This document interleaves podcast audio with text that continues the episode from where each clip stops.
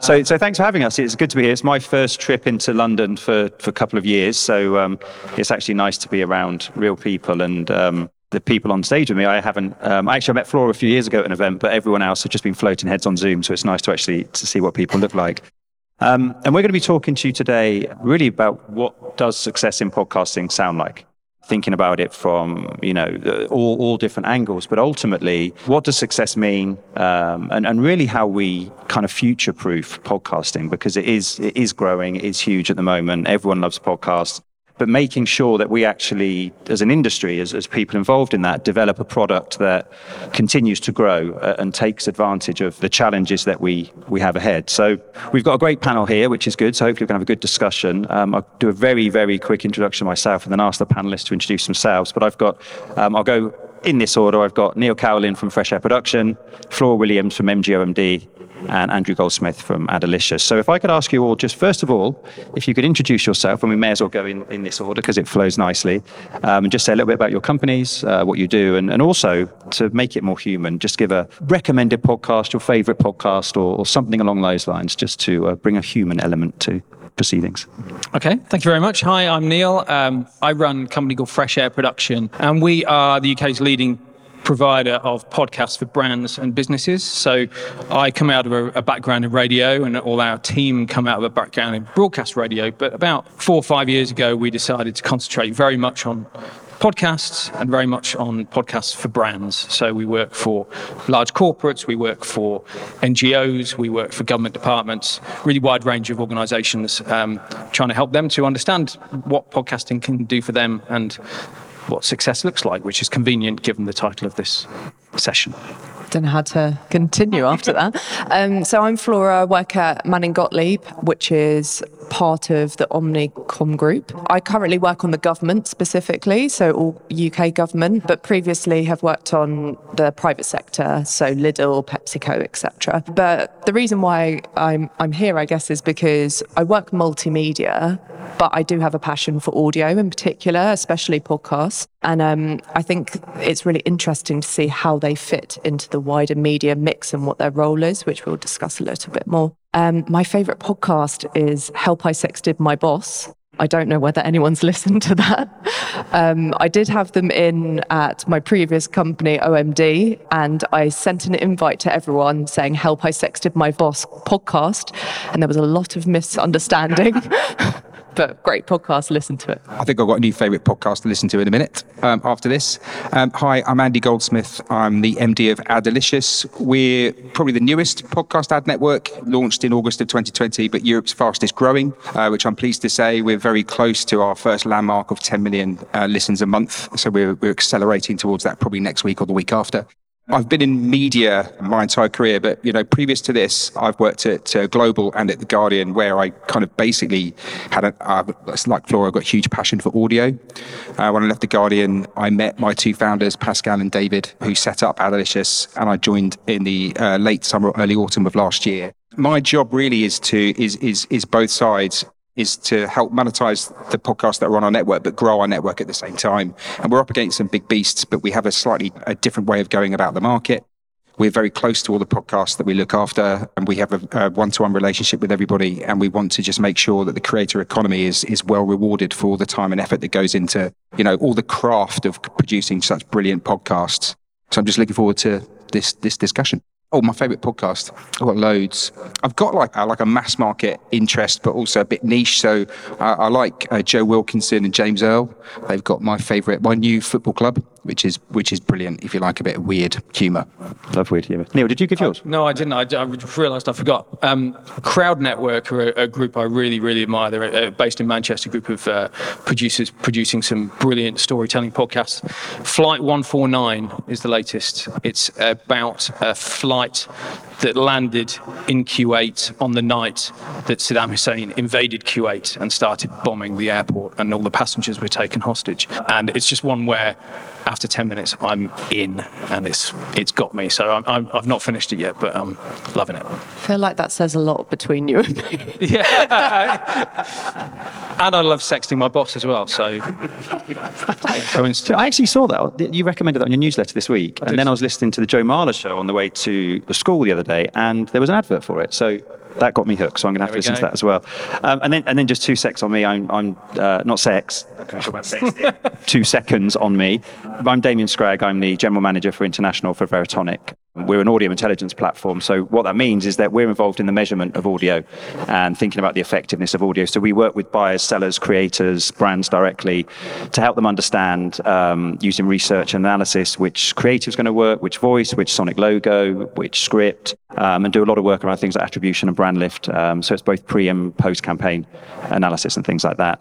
And my favorite podcast, so I listened to quite a few, but one that was recommended to me sometime during lockdown called Wind of Change. Uh, and it's a good one because it's only six or eight episodes. It's not a long one that you have to get invested in so you can binge listen, but it's based on the Scorpion song, Wind of Change. You know that? That one. That was what sprung to mind, but I didn't think that you'd base a podcast on it. But No, it was brilliant. There's, there's a there's conspiracy around that song that the CIA wrote it to further Western ideals as, as communism was falling. Whether it's true or not doesn't matter. It's brilliant. So that that was um, that was kind of my my guilty pleasure. So, so let's get on with it. So I'm going to rehash a few stats, and I will read them because I never remember stats. And apologies if we've we've covered them. And I got these from the internet, so if they're wrong, blame blame Google. But um, it kind of teases up nicely for where we're going today. So you know, I was interested myself to know how many podcasts were available online. Apparently, there's two million podcasts available and 48 million episodes I got from Podcast Insights last year. And Statista said that in 2021, 19.1 million listeners in the UK of, of podcasts. That's a third of the population, which is which is fairly huge.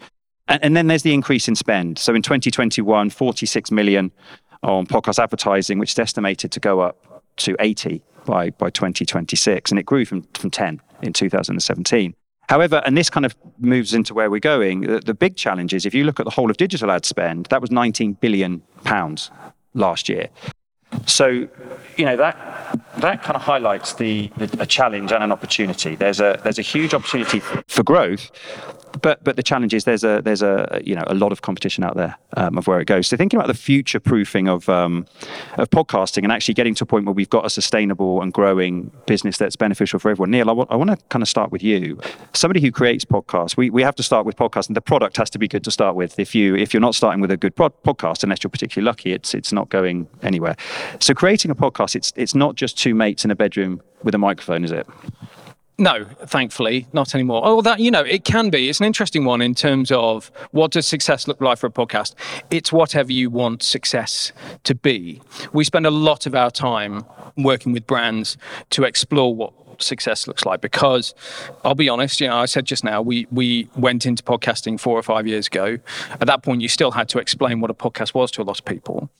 But also we hands up we made some horrific vanity projects for people you know this this idea of podcasts are cool let's make a podcast can drive you to just do something without starting by understanding what it was what it is you want to achieve. Because if you're just doing it to be in the game then that's no that's not a good reason for doing it at all. So we spend a lot of time saying okay what do you think podcasts can do to you? What do you want people to think or feel or do differently as a result of hearing the podcast?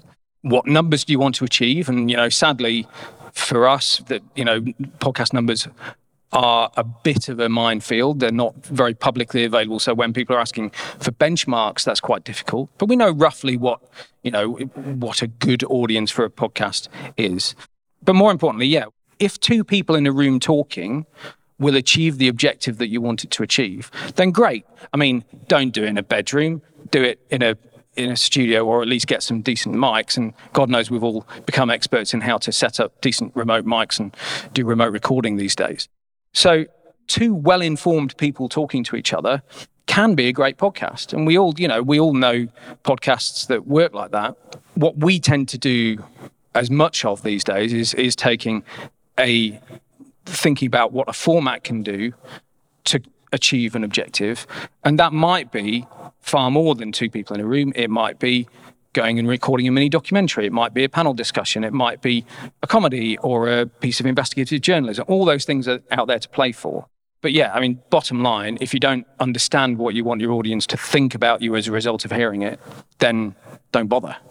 So you, you do get brands coming to you, literally still just saying, "I want to do a podcast," and you have to help them understand why they want to do the podcast. Yeah, I think if we kind of row them back from that, okay, okay, we understand that you want to do a podcast, but is it thought leadership? Is it driving sales? Is it changing something about the perception of what you what you want to say? And if at the end of that the answer is still we just want to make a podcast, then that's probably not.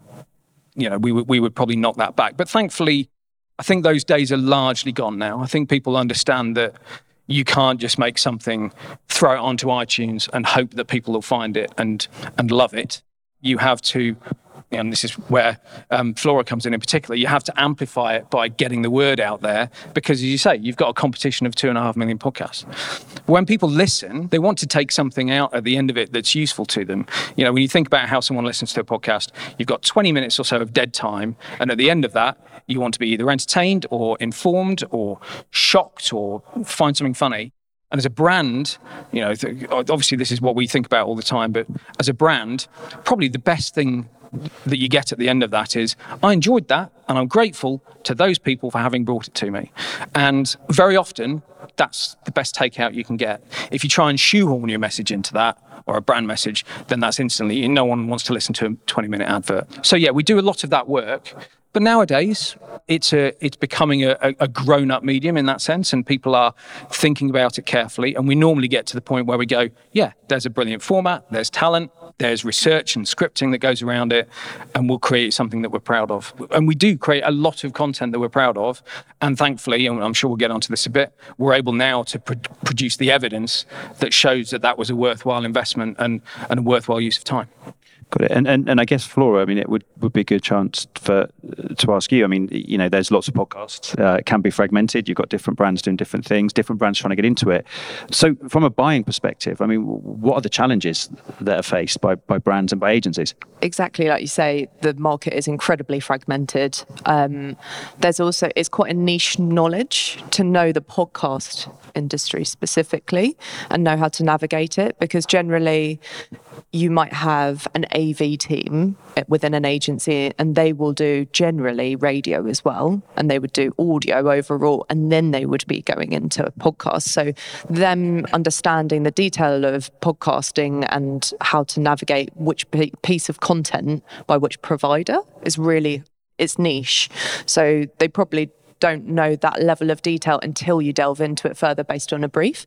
That said, I think that there's some really great knowledge out there, and people are understanding more and more about how to navigate that really complicated marketplace. And media owners, you know, bringing together lots of different pieces of content in one place helps massively but that there's a range of different ways to buy into podcasts. I mean, only last week I was speaking to um, a client who was talking about wanting to do a podcast, which we've spoken about, but potentially actually live reads could be right instead of a branded podcast or a voice app. You know, we're talking about podcasts here, but there are lots of different areas of audio which are an opportunity. And even just standard pre roll has its value. So we were looking previously, and I think we were speaking last week about is it for long term or is it for short term? Because uh, creating your own podcast is very long term. that that is always going to be available unless you literally retract it. I don't even know whether you can on iTunes. Whereas pre-roll mm-hmm. is much better for short-term action. So if you're John Lewis Christmas, for example, you probably don't want that advert heard in January. So those are the kind of considerations to take into account. It is a complicated marketplace. Yeah, that makes sense. And and you kind of touched on it a bit when you talked about the the planning, you know, audio, podcasts, and whatever. And and, and Andrew, Andrew, I think you'll have a, a, an opinion on this as well. But is the conversation from a buying perspective? Is it okay? You, you know, you, is it podcast or radio, or is it podcast or digital? Is it podcast? You know, where does it fit within Good that? Question. Um, it depends on the brief. So we would get a brief which would be have different strategic pillars, different roles. And I would say that generally, the majority of the briefs which come through are audio, and podcasting would fall into that unless it's a partnership, trying to do something much deeper, and then a podcast branding podcast, you know, or sponsorship or something like that would fit into that space. But there's also the audience side of things to consider. So, is it a niche audience? In which case, creating your own branded podcast might be a better option than uh, a really broad audience, which is much easier to reach through harnessing already really popular podcasts. So there's there's a lot of considerations. Got it. So selling this must be a real nightmare. yeah, it can be. I, should, I, I would just like to add as well. It, it, it doesn't have to be podcast or eh, podcast and or digital and or or or you know digital radio and you know press print all of it and because it, we know we, we know we're up against other media and i think podcasts um, are having to to appreciate they have to fight to get onto the uh, to get to get the table to get the brief in and it has to work against it has to work with other media has to prove itself to to kind of get there and then stay there Got it. And and uh, podcasting is typically, uh, my understanding anyway, is, is, is a little bit more expensive to advertise in. So what are the I don't know, but the USPs is the right thing, but what are the, the key points then when you're saying, listen, okay, audience are you know possibly fragmented, different podcasts to advertise on. Yes, it potentially does cost a little bit more. However, contextually relevant, engaged audience, etc., etc. Exactly. What kind of things are you are you doing to, to sort of educate the buy side of, of, of why? E- education is is absolutely vital here. I think uh, uh, across the whole kind of decision making chain. I think Flora is absolutely right. We've, we're starting to to or media agencies. They are starting to see pockets of people that are genuinely interested in leaning into podcasting, and that's because they've got clients that are podcast fans that are asking for this and understand or want to understand what role it could play. So they're they're kind of learning on the job in that respect our job is to kind of help facilitate and and help educate and provide as much evidence into those conversations as possible. But you're absolutely right. I mean, podcasting is growing, but it's still considered to be quite niche. We're, we're you know, I, I also think the UK thinks small about podcasting. I think we have a mental block with podcasting in this in this country. In America, it is a blockbuster ad vehicle, and it's treated that way. And it's and I think that you know, Neil, you work with other production companies in in, in North America, where the conversation is not small time it's it's huge so i think we've got uh, an education piece to kind of really push podcasting up the agenda but at the same time, yeah, it's you know on a CPT or CPM basis, it does seem expensive, but the capital cost is is still low. Our, our job is to educate around that contextual buy, the content buy, bring the audience to the fore.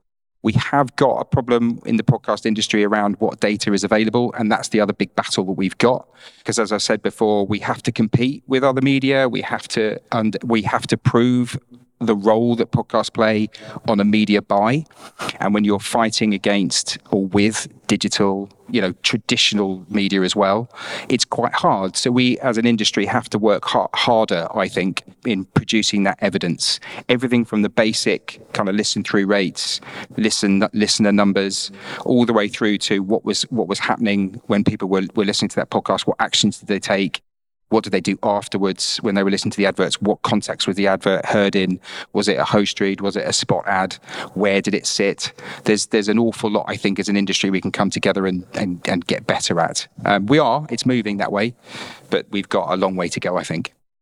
And I think when we when we spoke last week, I think Flora, you mentioned um, sort of I don't know, lack of standards within podcasts. Can you elaborate Yeah. a little bit on on that? Yeah, so working across different suppliers or media owners, we'll get different levels of metrics back. So first of all, to clarify, on the measurement side of things, like there's the advertiser measurement, and then there's also obviously the creative measurement, and they're, they're very different.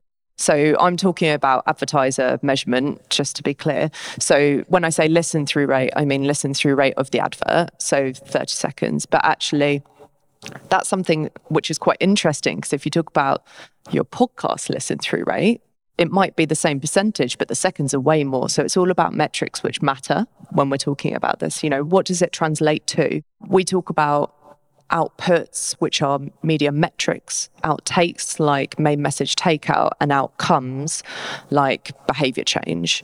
And that's how we kind of navigate the effectiveness marketplace in terms of measurement. I would say that in terms of outputs, the metrics on podcasts compared to the rest of digital, we're behind in accountability generally, but also we don't get the same metrics for each media owner which we work with. So sometimes we'll get listen through rate and click through rate. Sometimes you can't click on it. Other times we might get dwell time. We might there there are you know which top podcasts they are. There are lots of different metrics, but they're not consistent. So if you buy on multiple providers, you don't get consistent overall metrics to be able to report on at the end. And you, they're all fragmented and you have to pull that together. And what we were discussing before is that actually podcasting can be very time consuming for the amount which you're spending on it compared to other media. So it's just trying to make that as easy as possible for the customer or the client or whoever it might be to be able to help with that to then sell it in because it's worth so much. There's so much value to it but it's also time is money ultimately. It's really bloody hard. I mean you know making making a good podcast that's effective for a long period of time and has the result that you're looking for it to create is is hard work, and I, I, completely understand from, you know, Flora and I sort of coming from slightly different angles. You know, so uh, obviously we're creating content that's completely owned by a brand, and and we have to try and make it as unlabor intensive for those people as possible. But like any piece of content, if you're going to do it well, you've got to think about it really hard. You've got to have all the creativity that goes into it. You've got to have all the sign offs that come with that. And that's equally true if you're not making it for a brand, if you're making it for IP or you're making it for advertising revenue. You know, if you think creating any piece of content is easy, then that piece of content's probably crap.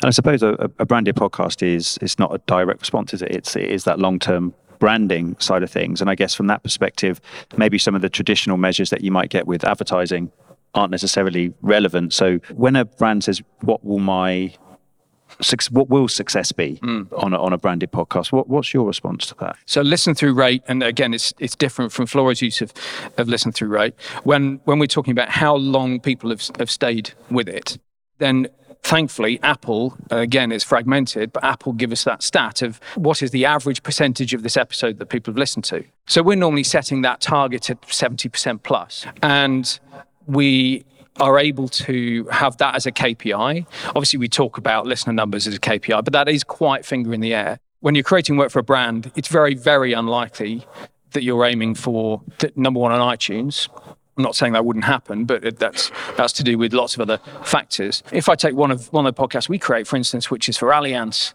Insurance, we create this piece of work which is all about the future of the insurance industry. So of no interest to anybody who works outside the insurance industry.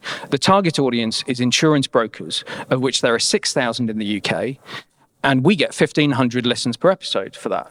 So Allianz are hitting a quarter of their whole target market with a podcast. Now, 1,500 listeners per episode, if you're aiming for number one on the iTunes charts, is absolutely diddly squat, and you wouldn't normally bother doing it. But to talk to that audience in that depth for 20 minutes at a time, that's something that a brand like Allianz are willing to pay good money to do. And so that listener through rate is really, really important in just showing that people have stuck with your brand we've started to create a, a, metric. Well, I can't say we originated it. We nicked it from someone in America, so apologies for that. But cost per minute of human attention. So, really simply, if you add up all your average listening time, multiply by the number of people who listen to it, and then divide your cost by that, you end up at a, at a metric that's genuinely useful. So, if I take an example of Allianz, the cost per minute of human attention for that is something about three pounds 60. What I was saying was that you're underselling yourself because you should do it by seconds, well, which is what everyone else does in media, and then you'll be even better. Which shows the fundamental difference between what we're creating here and, and other media, doesn't it? Because, you know, if I, if I take something we create for WWF, that's three pence per minute of human attention.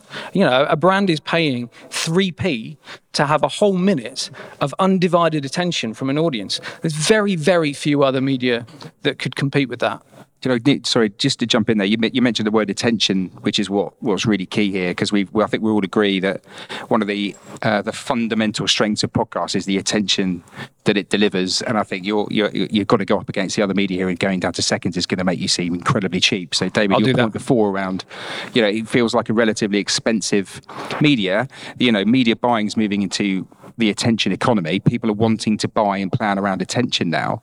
This is the massive opportunity for podcasting. They, they, if we can do a, a study, come together as an industry, do a study around the role of attention that podcasts drive, then you'll probably find that we we are probably the single most impressive media channel that you can buy um, out there for attention.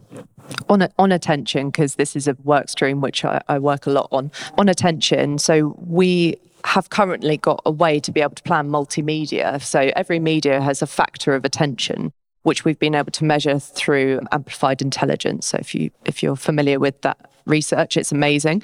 The challenge with this is it's all around eye tracking.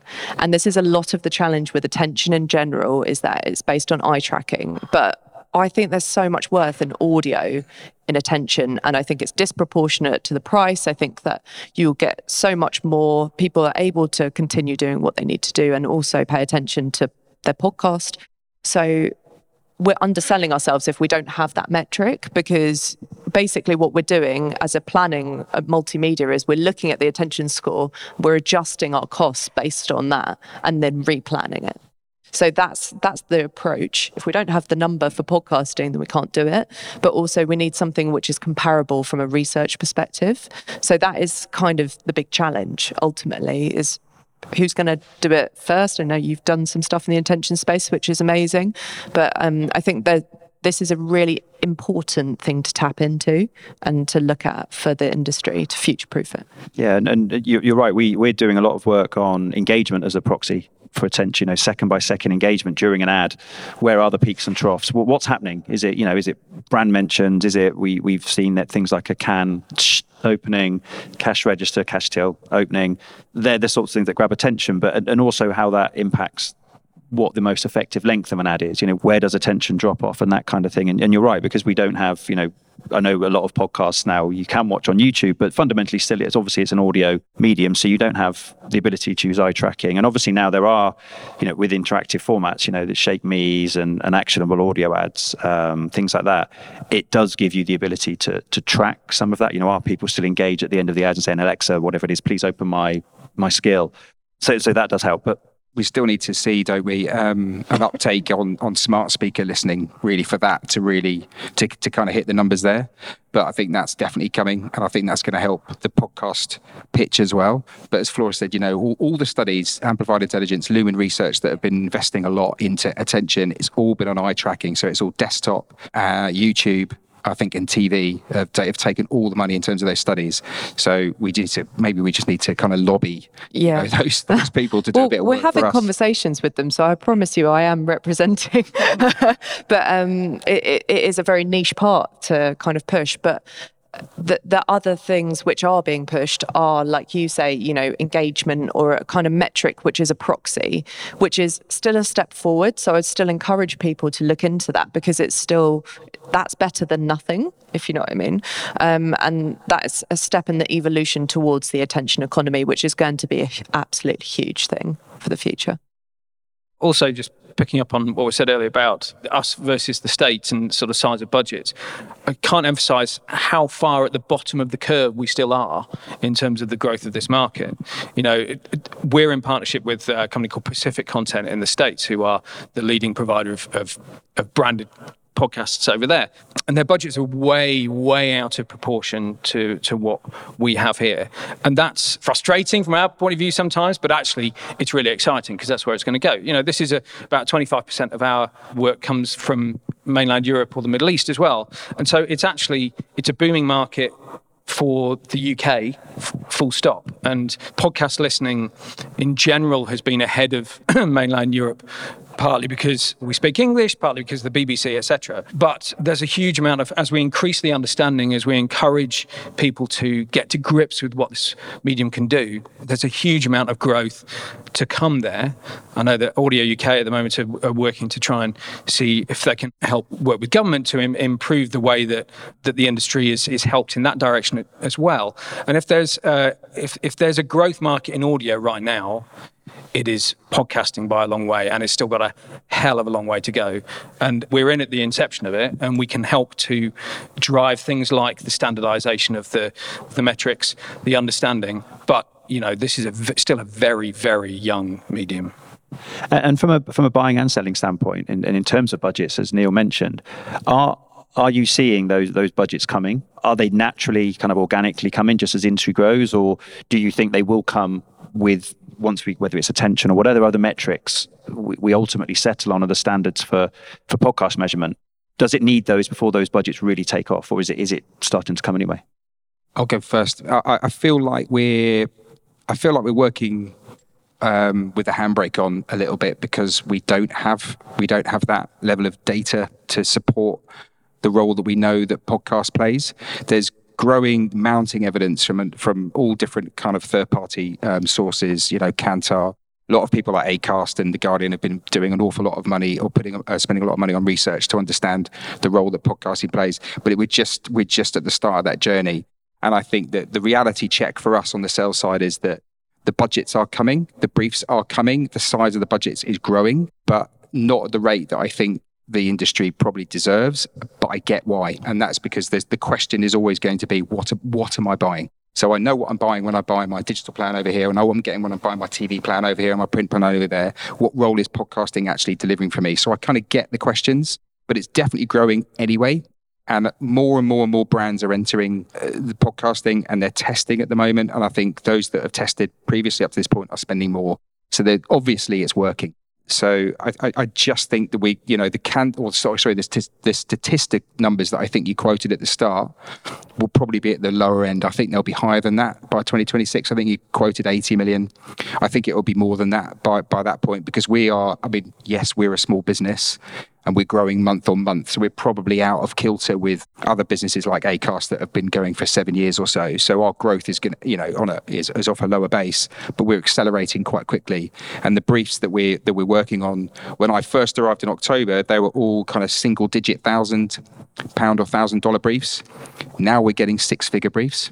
That's how quickly that we've seen things move can't always spend all the money on my network, but we're trying very hard. And on, to support Neil's point, you know, a lot of it uh, we're coming in is, is, is branded content, branded or sponsored episodes as well. So you know, brands and and and marketing managers starting to understand what role podcasts play, but it's just a tiny percentage right now, and we need we do need we do need the evidence to back that up. I think. Got it. And, and so the brands that are coming back and saying, "Oh, it worked. We're going to now spend six figures." What is the metric or key metric now that they're kind of hooking on? Because to, to jump from single digit to, to that kind of thing. Actually, to be honest, the single biggest factor for the driving budgets is the is the duration of the campaign. Whereas before there were maybe one or two week campaigns, we're now talking about three month campaigns as well. So that in itself is driving some of the budgets up.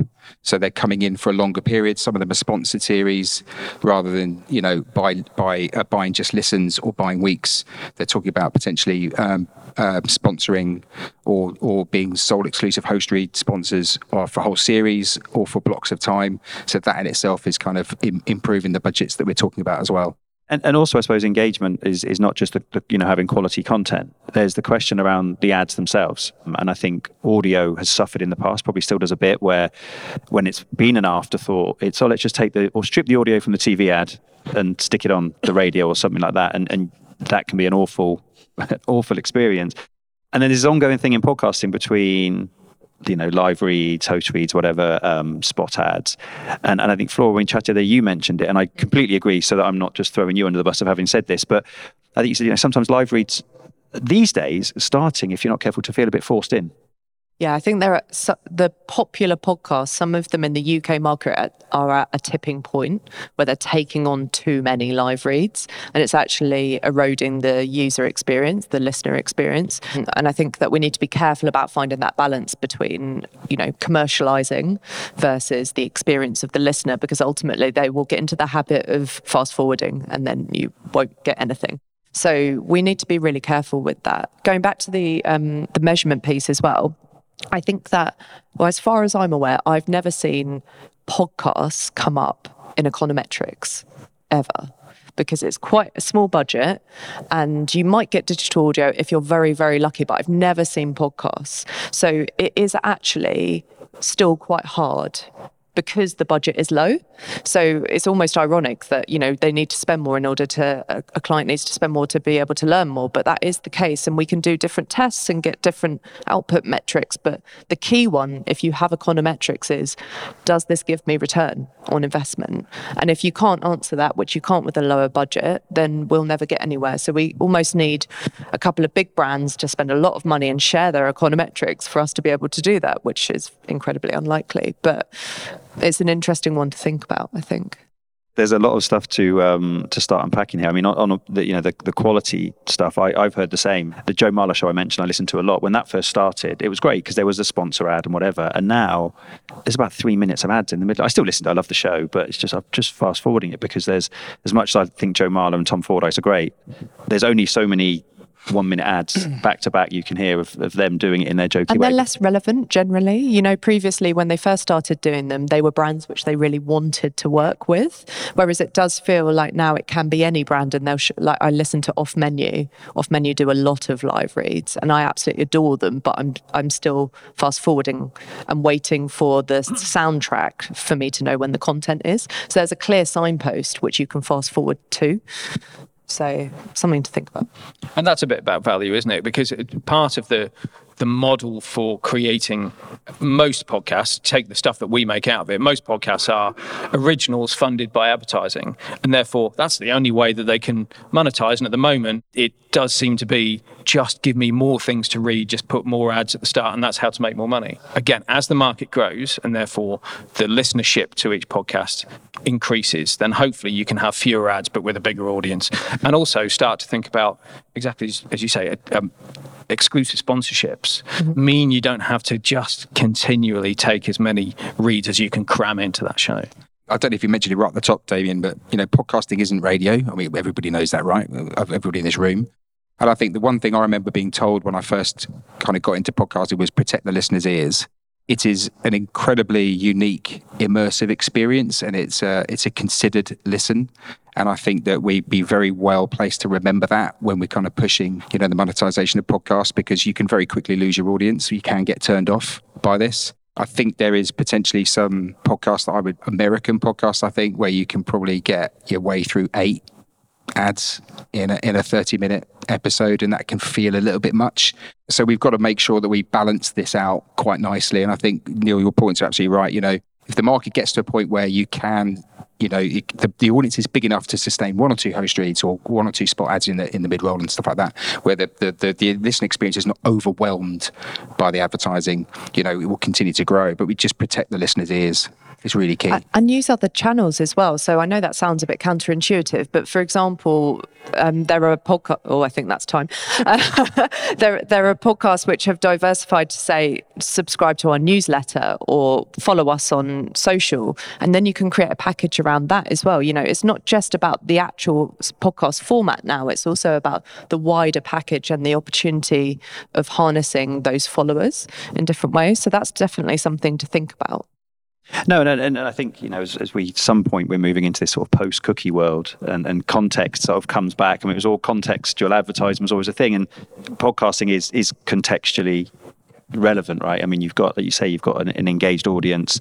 Um, I'm flicking through here trying to find. I scribbled a stat down and I can't find it, but yeah, here we go. Um, podcast ads. I, I, what did I get this from? It's a study from the US, 2018, so possibly slightly different now. But podcast ads have a four and a half time, four and a half times higher brand recall than display. So that speaks to that kind of contextual relevance, people being engaged in the content. I listen to to Business Wars. I don't know if any of you guys listen to that, but the guy that hosts, he's brilliant. It's a great series, but the, the stuff that he endorses that apparently he does. I mean, this guy has. Um, fax machines at home. He has franking machines at home. Apparently, he's a foreign exchange trader. I'm like, this is starting to lose any kind of context and relevance now because I don't believe that you do all that stuff at, at home yourself. One of the things, and, and I think we'll probably end up coming back to measurement again at some point, but when we spoke the other day, we I asked a question about brand safety, and, and, and one of you, I forget who it was, said that brand suitability was actually more. But what about brand safety? Where, where does that come from a from a from a selling perspective? Then, Andrew, in that case, what, I where does that think, come up? um, I, I, again, I'm talking from an Adelicious point of view. You know, we're a, we're an invite only uh, podcast ad network. Um, there's no pay to play, so we know every single podcast that sits within our network. We have a personal relationship with all of the creators, all of the networks, all of the publishers, and you know, um, we when we work with third parties, we work on programmatic uh, with people like um, AdsWizz, our partner. We work with Spotify and the Spotify Audience Network. You know, they do put in place brand safety protocols that are all IAB compliant um, as an absolute minimum. Some of the so- some of the uh, uh, software and technology that AdsWizz allows us to do is to turn audio into text, so you can use block word, you can use blo- uh, block lists, when with with the advertising around around the content. So we're getting better at that. But I do. It's just that when it comes to the host read end of the market, which is where we we tend to work more proactively into to media agencies on the host read. I do think the conversation moves away from brand safety into brand suitability because we, you know what the environment is you're in, you know who the hosts are, you know what their content is like, so it's either right for the brand or it isn't. There isn't an immediate brand safety issue, but I think as Flora's mentioned, we do need to, you know, in terms of the, the broader brand safety, especially when it comes to buy, the automated buying of spot um, into into the podcast world, we need to probably tighten up a little bit on that. Yeah, Just it, before we it go, feels I'm like assuming that somebody's going to appear there and tell us to stop talking at some point. I'm so sure keep they going will. until we get. Everyone's, everyone's bored. Yeah, I think that in terms of brand safety, multimedia digital is much stricter because we have those metrics and set up to be able to do that. And I do think it sounds like what you guys are doing is great with, you know, trawling through the words and working out what people are saying and making sure that, that you can exclude certain keywords. We do that as standard in all display and video. But what we won't do that is in podcasts. So we, we rely at the moment on suppliers to ensure that they are doing that strict enough for us so that we're happy with that process. But I do think that it's a bit of an oversight. I'll be perfectly honest. I think that there's more to do in that space as we it's, it's the counter of getting more measurement is ultimately that we need to make sure that we're set up we've set ourselves up for success with brand suitability and safety definitely So I, I think this is probably a much bigger topic and probably a separate panel altogether. Um, and because I just looked at the time, I didn't realise we've been rabbiting on, which is good. So we're we're almost done. But so I guess probably just to to wrap up, and I I don't think I said or prepare a little wrap up thing. So I'll just kind of say, you know. Do any of you want? Is there any final kind of thoughts or a, a, a, maybe a thing that you think you know, from your perspective, if we as an industry get that or start to get that sorted out. You can't all say the same one. Um, get that sorted out. We're kind of getting ourselves onto the right lines. Should we, we've been going this way from the it's not start. fair Flora, you go first. Go. Okay, I was going to say because we, we spoke about it last week, but we haven't mentioned it in this um, forum, which is diversity and inclusivity. We haven't mentioned at all, but is a huge planning topic. Podcasting represents a lot of diverse um, audiences um, in many different ways, ranging from neuro- neurodiverse to disability to um, ethnic backgrounds. There's lots of different pockets of podcasts which are really helping people in certain diverse audiences, you know, basically identify with them and reach them and be empathetic towards them and speak in the right language. And that is really unusual. I think that there's a huge opportunity within that space to commercialize that better because you can't currently buy a package in that way, but it's a contextual buy, it's not an audience buy, and that actually means that it's compliant. And that's really important. So ultimately it's it's not it's it's not unethical. It's it's something which you are able to do, you're allowed to do, and actually, as long as the messaging is for public good, it should be encouraged overall. So, for example, on government, we have NHS blood transfusion. So there's a blood type which is much more likely to come up, which is very rare within um, Black and African communities, and therefore we should be targeting those people in order to get their blood because it's it's rarer. So that that's a good reason to target those audiences, and we need to do that. And there is more need to move from unconscious exclusion to conscious inclusion, and that's a huge thing for the future. So that's my one. Thank you. And that's that's probably a separate panel as well that we we, we should have a talk about at some point. for me, it's going to be about doubling down on attention. I think if we can get the evidence to support that, the the media industries leaning into it in a huge way. Flora's already mentioned that they they they already plan and buy other media around attention, and they can start to measure that. And I think if we can join the party, and that's going to accelerate people, more and more brands, more and more agencies leaning into podcasts. The uh, I, think if you if you look across, and I, I'm sort of going back to the title of this session, really, what does what does success look like?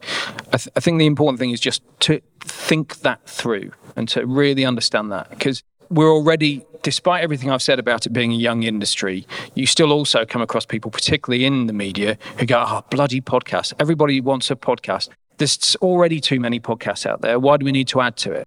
To which the answer is there aren't too many books There aren't too many albums. There, there aren't too many videos in the world. It, it, there's not a finite number of podcasts you can have. But a lot of them there's a there's a, a big chunk of stuff that is not worth listening to and if you if you're going to cut through you need to think about the quality of what you're creating. You need to think about whether this is good enough. Particularly in the UK, we're very used to the BBC, and it's it's, it's something that's actually both boosted and held the podcast industry back over the years because in many ways they were early, but they also prevented the commercial development of, of podcasting because there was already, you know, such good content out there. Not necessarily their fault, they're just creating good stuff. But because we're used to a high quality of audio, that's the bar you have to hit to get people in. Uh, and it is it is no good thinking that either as a producer, a creator, or a, you know someone working with brands as we do, that you can just go on to the podcast platform, set yourself up, and you know build it and they will come. They won't. You have to think these through these things through carefully. There are on the brand safety things you know i worry slightly about the joe rogan effect of the last couple of months because it still feels like a, a bit of a wild west in that sense. So hopefully we're smart enough and, and sensitive enough that we, we we don't create tons more of of those. But um, you know I, i'm really optimistic about the way that the industry is going. I, I just I, I'm just keen to make sure that we hold ourselves up to the same standards of, of content that you would expect in a broadcast medium. Brilliant, thank you. And I'm going to take the moderator's right of saying I've got nothing extra to add because these three are far more qualified than me on this. Obviously, we're going to continue from a Veritonic standpoint, furthering the whole engagement, attention, measurement of, of audio and, and hoping to make it effective both from content and the buying and selling side. So, um, so that's been interesting. Thank you. So, if I'd like to thank Andrew, Flora, Neil, and thank you all for listening.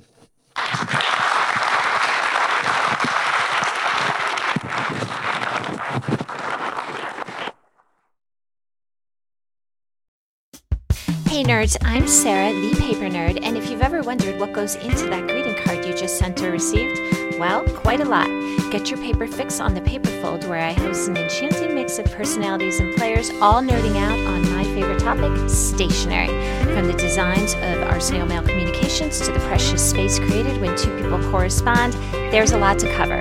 So come grab a seat in the stationery community's only five star paper salon, the Paper Fold, now part of the Evergreen Podcast Network.